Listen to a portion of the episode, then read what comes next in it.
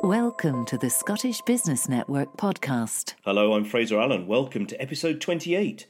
Maggie Morrison, currently Vice President and Client Partner at NTT Data UK, has a wealth of experience in IT and sales and a thirst for travel. I met her recently in Edinburgh's Balmoral Hotel to discuss some of the lessons from her career to date, including enjoyable diversions into the culture of the Isle of Lewis, American poetry, and Eastern philosophy. Enjoy. Hello, Maggie Morrison. Um, you're enjoying a very successful career in IT, a field that has seen incredible transformation since you and I were growing up. Has that always been your thing? And was the young Maggie Morrison drawn to all things techie?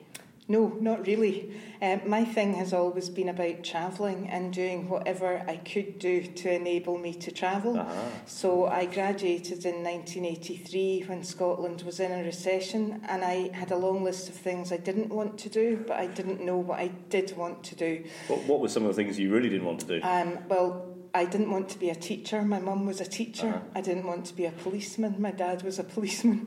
And um, becoming a lawyer didn't really appeal to me either. I just was always passionate about travelling. You, you grew up in, in Glasgow initially. What was family life like and what qualities do you think you inherited from your parents?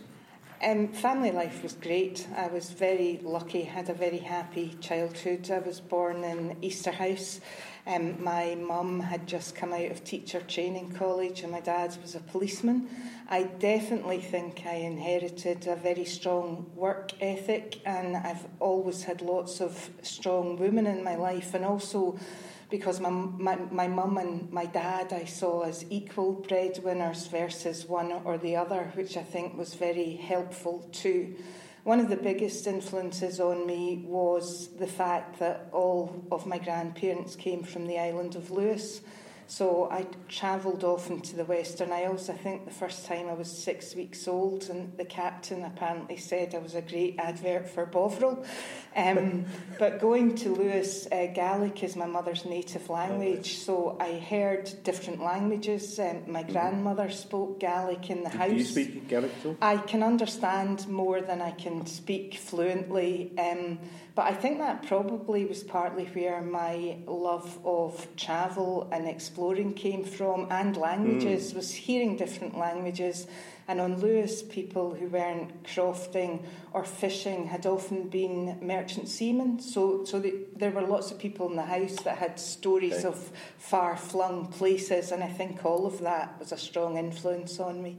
Uh, and Lewis, is, is, it feels very remote, doesn't it? It's a very different sort of culture there as well. So was that part of the, the thrill of being in, in somewhere that felt very different? Yes, I was always fascinated by the moon. So I used to wonder why the moon in Easterhouse, with all the ambient light of the city, looked so different in Lewis, where there was virtually no ambient light at all. Mm-hmm.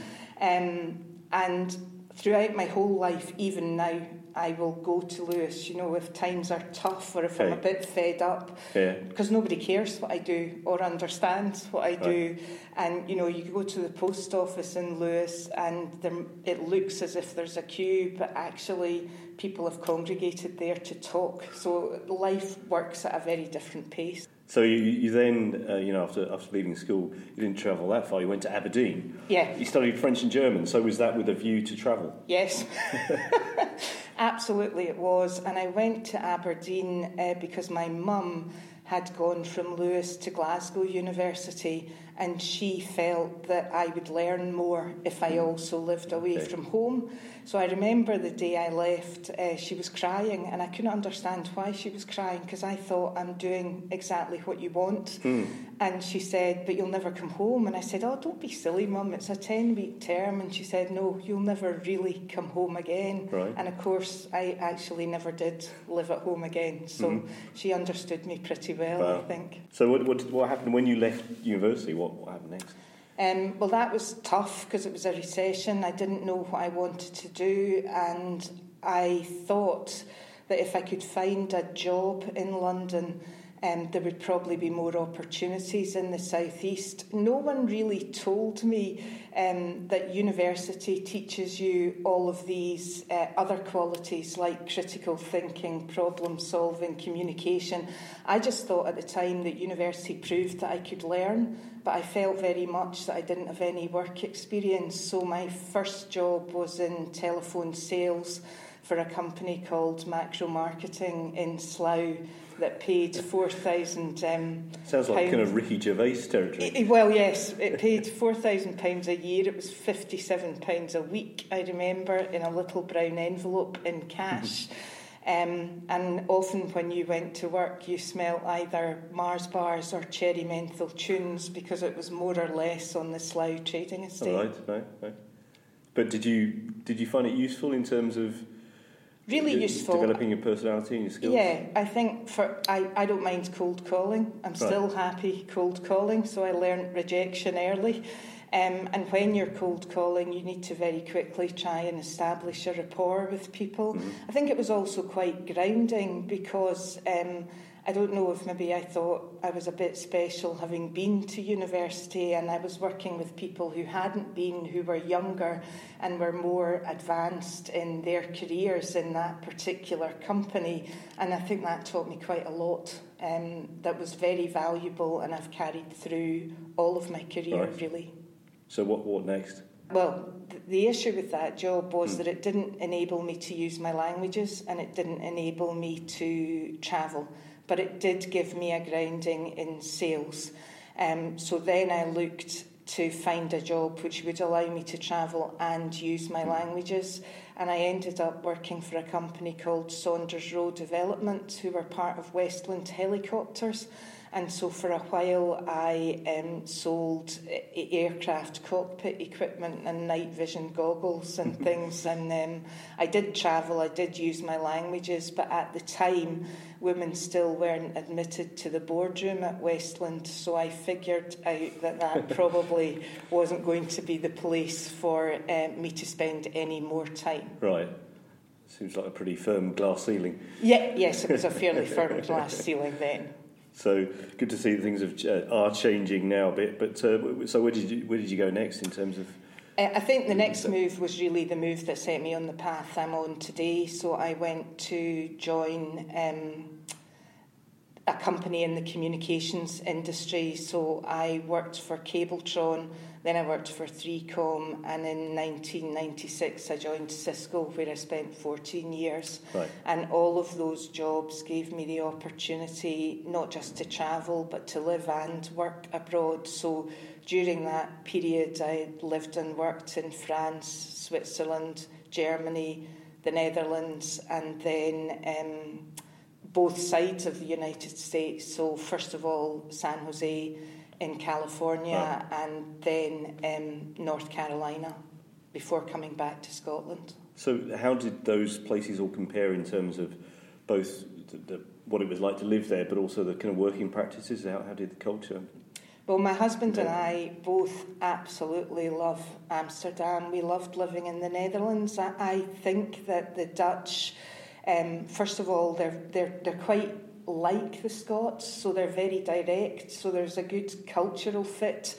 Um, and often my uh, Cisco colleagues coming over from uh, San Francisco or from California were a bit taken aback by how direct the Dutch were. You know, and if uh, the canteen lady wasn't happy, she didn't really care if it was a vice president or a senior vice president. Anybody and everybody would give their opinion. I find that quite refreshing. Um, their words, their bonds, they're very innovative, and I think they have a much better approach to work-life balance. Um, And very few people fall through the net in the Netherlands as well. So we really, Right. really enjoyed living Yeah. there, and we made lifelong friends. Right. Brilliant. And so it was from there that you went off to San Francisco. Yes, yeah. um, Cisco. I went to work at Cisco headquarters in San Jose, and we lived in a place called Menlo Park, which is kind of halfway between San Francisco and San Jose, and I really enjoyed that as well. That's a um, that's a beautiful place to live. You know, if you go north, you have the wine country, and you go south to places like Monterey and Carmel and Pebble Beach, and the weather's great because it's warm during the day, but it gets cool at night. Mm. It doesn't generally get too hot, um, so we very much enjoyed that. Uh, However, culturally, I felt the fit was closer with um, with the Netherlands right, than, okay. than, with either yeah. side of America. And so you carried on travelling, ended up in North Carolina. Yeah. So by that point, what, what was your role? What were you doing? Well, I think one of the um, mistakes I've made in my career is that I spent a long time thinking that what I should really try and do was tick every box. Um, when I think maybe if you use a football analogy, a striker will be really good at striking and will try and get everything good enough.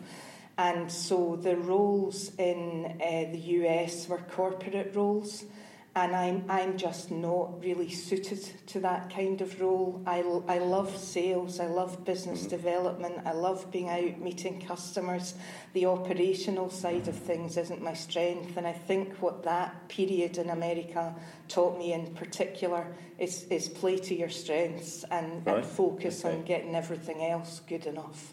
So was, was that what prompted you to return to, to Scotland or was that other? It, it was partly that, but also there, there were some issues with parental health, with parents oh, right. failing, okay. and um, I felt that I had to come home. And I came home without a job or really a plan. Mm. The priority was to get back to Scotland. I see. And, and that's when you joined Skills Development Scotland.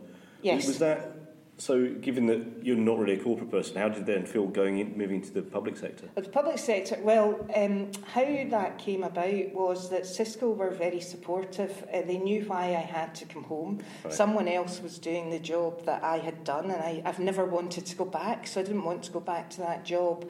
And they said, uh, Maggie, if you can find a secondment, we'll support it, but you need to find it yourself.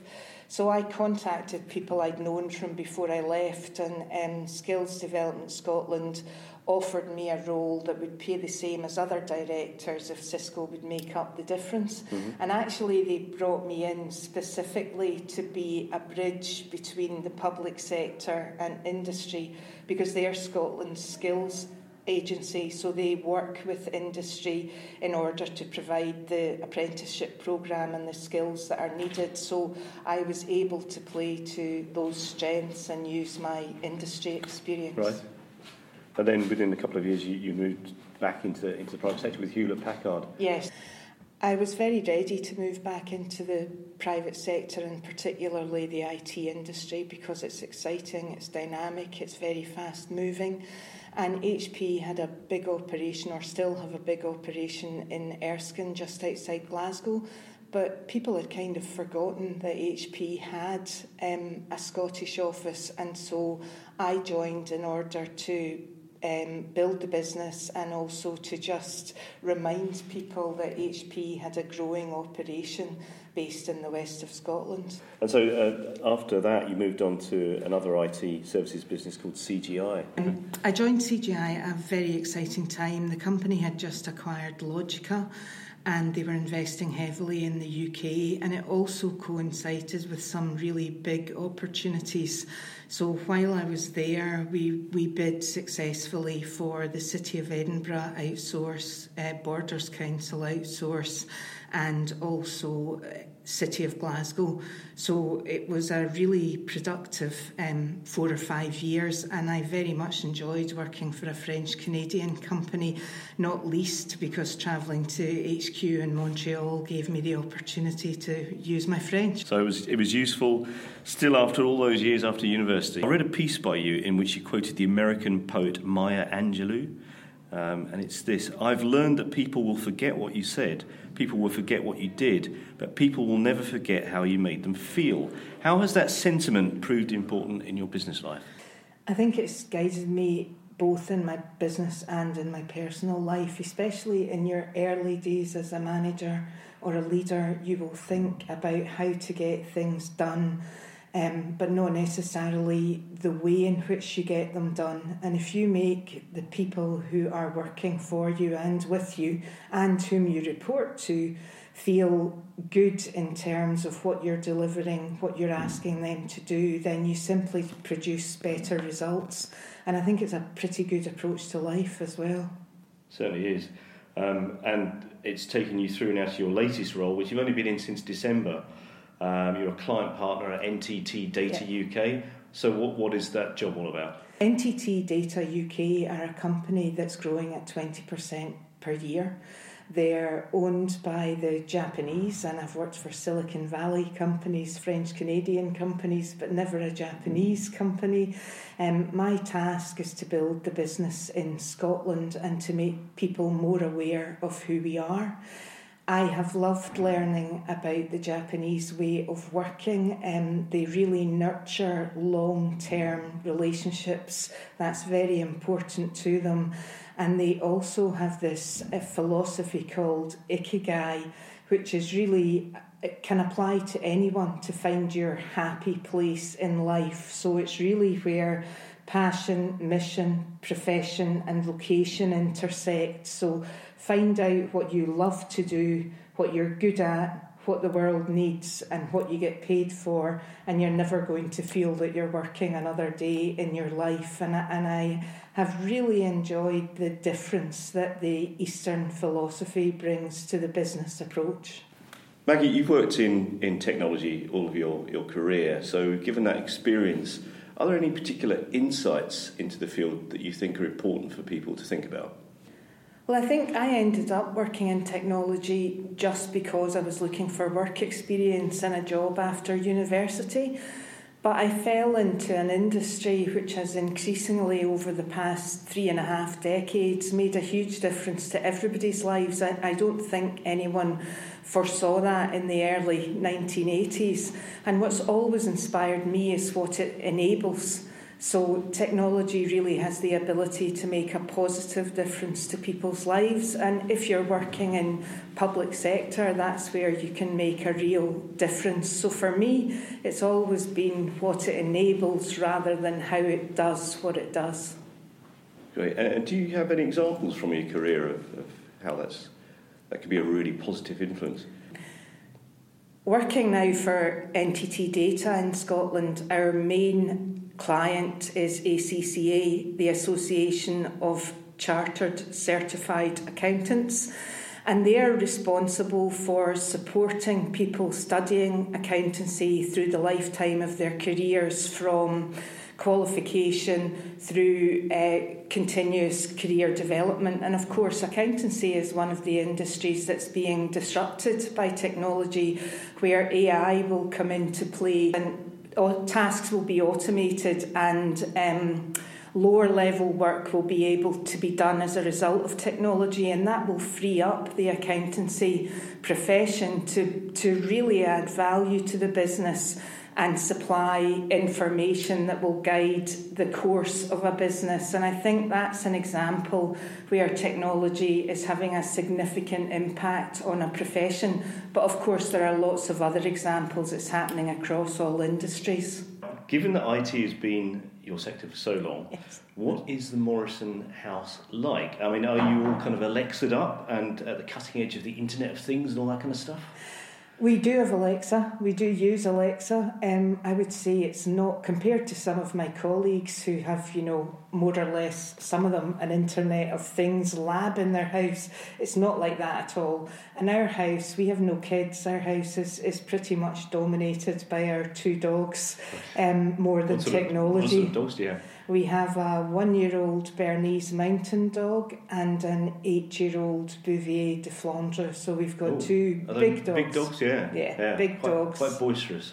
Uh, the, the Bouvier, which is meant to be completely calm by temperament, is totally not. Right. The Bernese is very calm. So, so, yeah. so, weekends are you out out and about with the dogs, presumably? Out and about with yeah. the dogs, and I think uh, for me personally and for my husband, they're terrific. It's terrific to go home to dogs after a day at the office.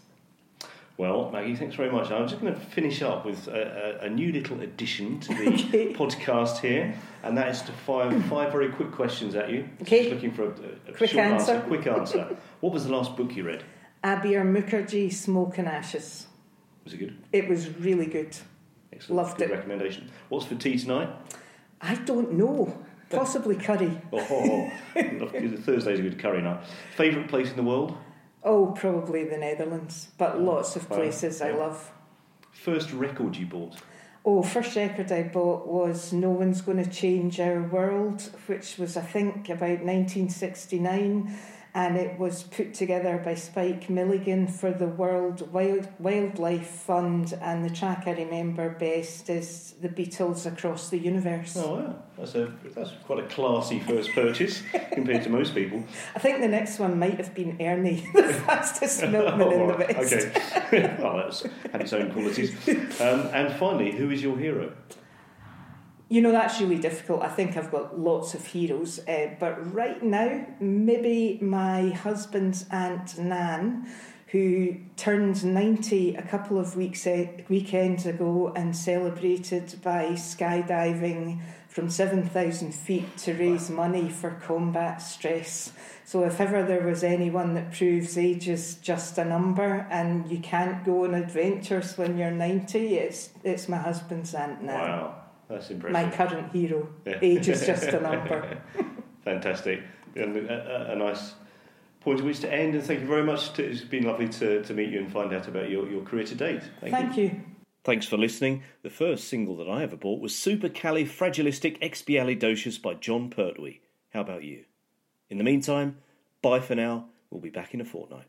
To find out more about the Scottish Business Network, simply visit sbn.scot.